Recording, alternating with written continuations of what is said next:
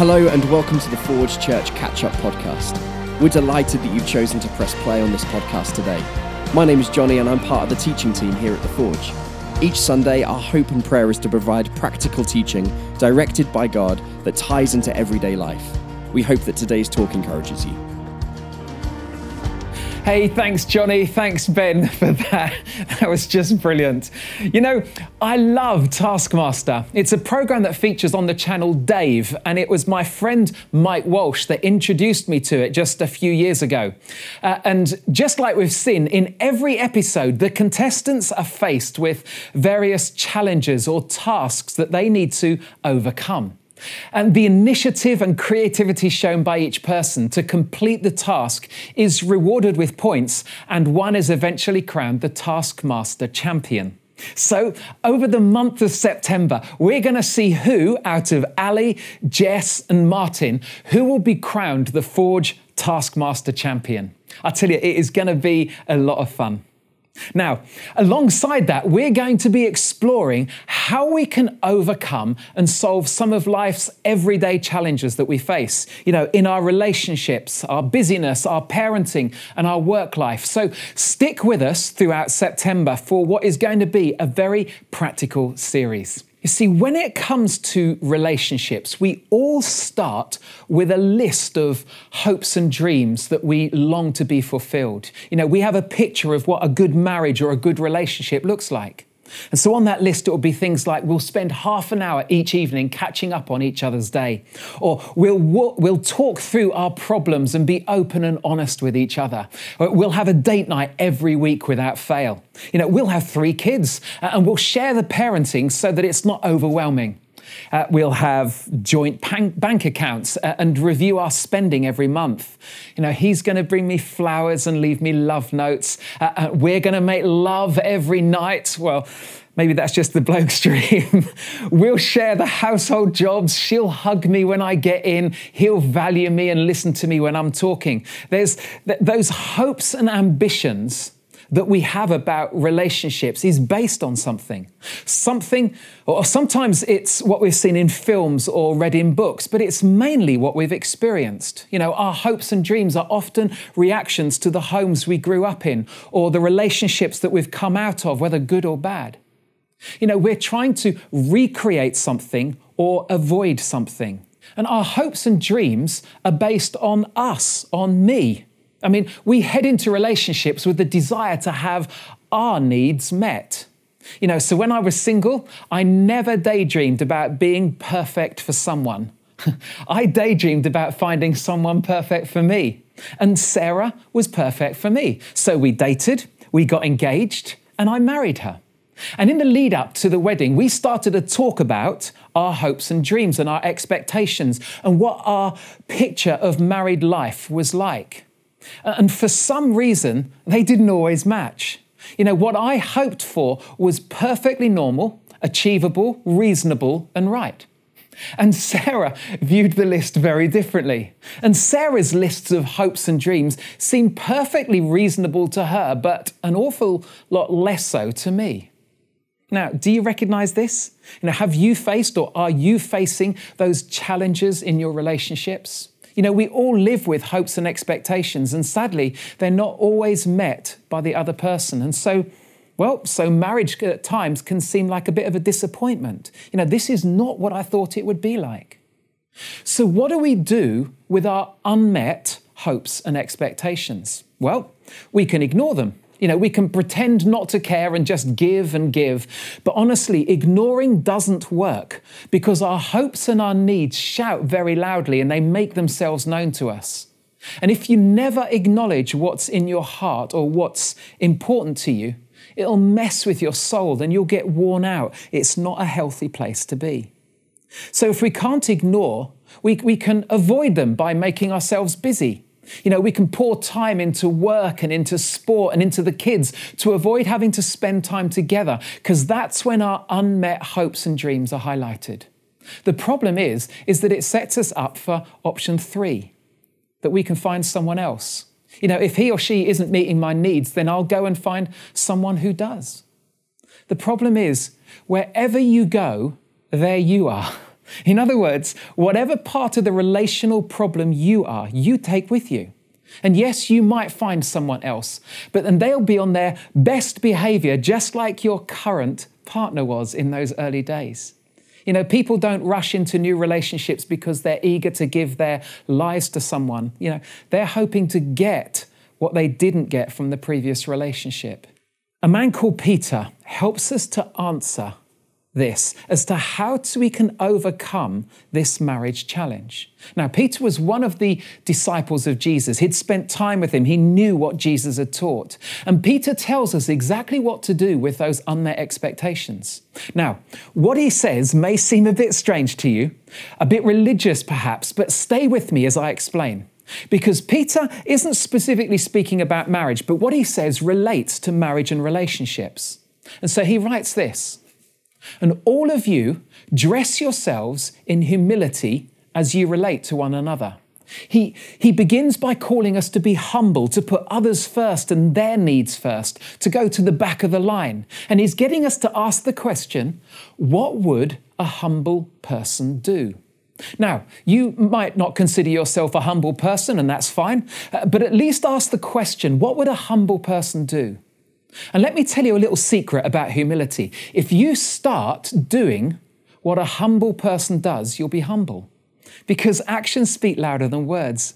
And, whether you think you're humble or arrogant, actually it's your actions that will reveal who you really are. So, why is this important? Well, Peter goes on to say, all of you dress yourselves in humility as you relate to one another, for God opposes the proud but gives grace to the humble. He says that God leans away from or and draws back from the proud.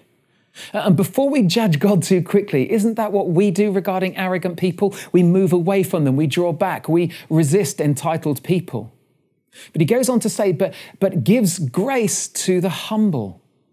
And here's what this means, Peter says that, that when you humble yourselves in a relationship, when you put them first, it's an invitation for God to give you the strength that you need, the endurance that you need, the power that you need to do the right thing. Because humility is an invitation for God to do something extraordinary in our lives and in our relationships. So he says, So humble yourself under the mighty power of God. And the picture here is of God's protective hand sheltering and protecting us. And he says, when you go humble, uh, you are basically backing into the safest place you could be because God leans into the humble. God leans towards the person that says, What's the humble thing to do? You know, what is the hum, uh, what would the humble person do when, when she says or when he says and when he doesn't and when she does? You know, this is the imperative. It's when we want to get demanding, when we want to defend, he says no.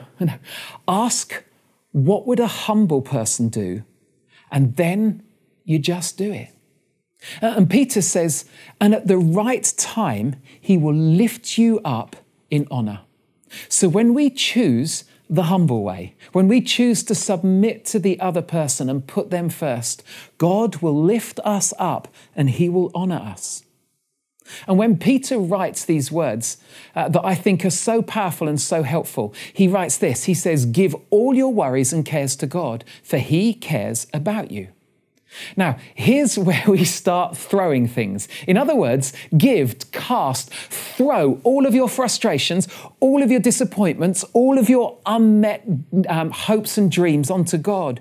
And Peter had spent time with Jesus, was speaking on Jesus' behalf. He says, This is the invitation to unload it all onto God. He says, I want you to cast it, to throw it, to hurl it on your heavenly Father. All of those unfulfilled dreams, those he promised and I believed him, all of those unmet expectations. You know, don't take it out on your spouse or partner as if it's all their fault. Don't throw things at them. No, no, be humble and then start throwing those disappointments onto God, who leans in and protects and who lifts up and who honors. So stop praying polite prayers, stop praying formal prayers, and start praying honest prayers. And when you pray this stuff and you throw it all at God, do it by yourself so that you don't have to hold back or worry about what others think. And also, do it on your knees, not because it's religious, but because it's what demonstrates it demonstrates humility. Now, some of you do this already. You know, you'd be able to tell your story of those desperation prayers, of that unloading onto God, and of how God gave you strength to carry on, to endure, to take the next step forwards, to keep listening, and how you've experienced peace and the presence of God in those difficult times. But for others of you, this seems scary. You know, what rises up is, well, what about me? You know, it's the fear that, that, that you'll be trampled on and that if you don't get to defend yourself, the little that you're holding on to will be taken away from you. You know, our instinct is to protect and to defend ourselves, and I get that. So, how about this? How about you giving this a go to do this every day over this coming week? And when you ask, what would a humble person do? And then do it, and you find that it's hard, say out loud, I'm leaning on you, God, for the things that I need. And if you've got time, let me know how it goes for you. Drop me an email at steve.fenning at forgechurch.com. And did you notice the end of that short verse? You know, give all your worries and cares to God, throw them. Why? For He cares for you. If it's important to you, it's important to your Father in heaven because you are important to your Father in heaven. You're going to unload your anxieties and cares somewhere, so start with Him. He invites us to. Get on your knees every day and give God your list. Humility is an invitation for God to do something remarkable. And the first remarkable thing that He does will be in you, not in your spouse or in your fiance. You'll discover what's behind some of the things on your list. You'll discover the why behind some of the things on your list. You may remove a few things, and you may discover that you've been trying to squeeze something out of him or her that they were not created to give you to begin with. You know, they'll sense it. And you may discover that the two of you actually hope for and desire the same thing. And because change is dynamic, it's almost certain to affect the behavior of the other person as well as you. So, this week, ask the question what would a humble person do? And then have the courage to do it. And every day, get on your knees and you pray those honest prayers, throwing your worries and your cares and your disappointments and your frustrations onto God. Why? Because it's the safe place to do it and because He cares for you. Let me pray. Father, I want to pray for every couple watching this. Lord, in our relationships, would you help us to ask the question what would a humble person do? And then would you give us the courage and empower us to do it? And with our frustrations and our disappointments and our unmet hopes and dreams, would you help us not to offload onto our spouses or partners, but to give, to throw, to cast them onto you as we choose to pray these honest prayers? And would you help us to trust you that you're working even when we don't see it? Thank you that you protect us, that you strengthen us, and that you lift us. Why? Because you care for us. Thank you for that truth in Jesus' name. Amen. That's all for this week. Thanks once again for joining us. We'd love to keep the conversation going, so why not check out Forge Church UK on Facebook, Twitter, or Instagram? Or go online at forgechurch.com where you can watch other content, find a next step, give financially, or see any details of what's currently going on in and around the Forge. We're looking forward to you joining us next time.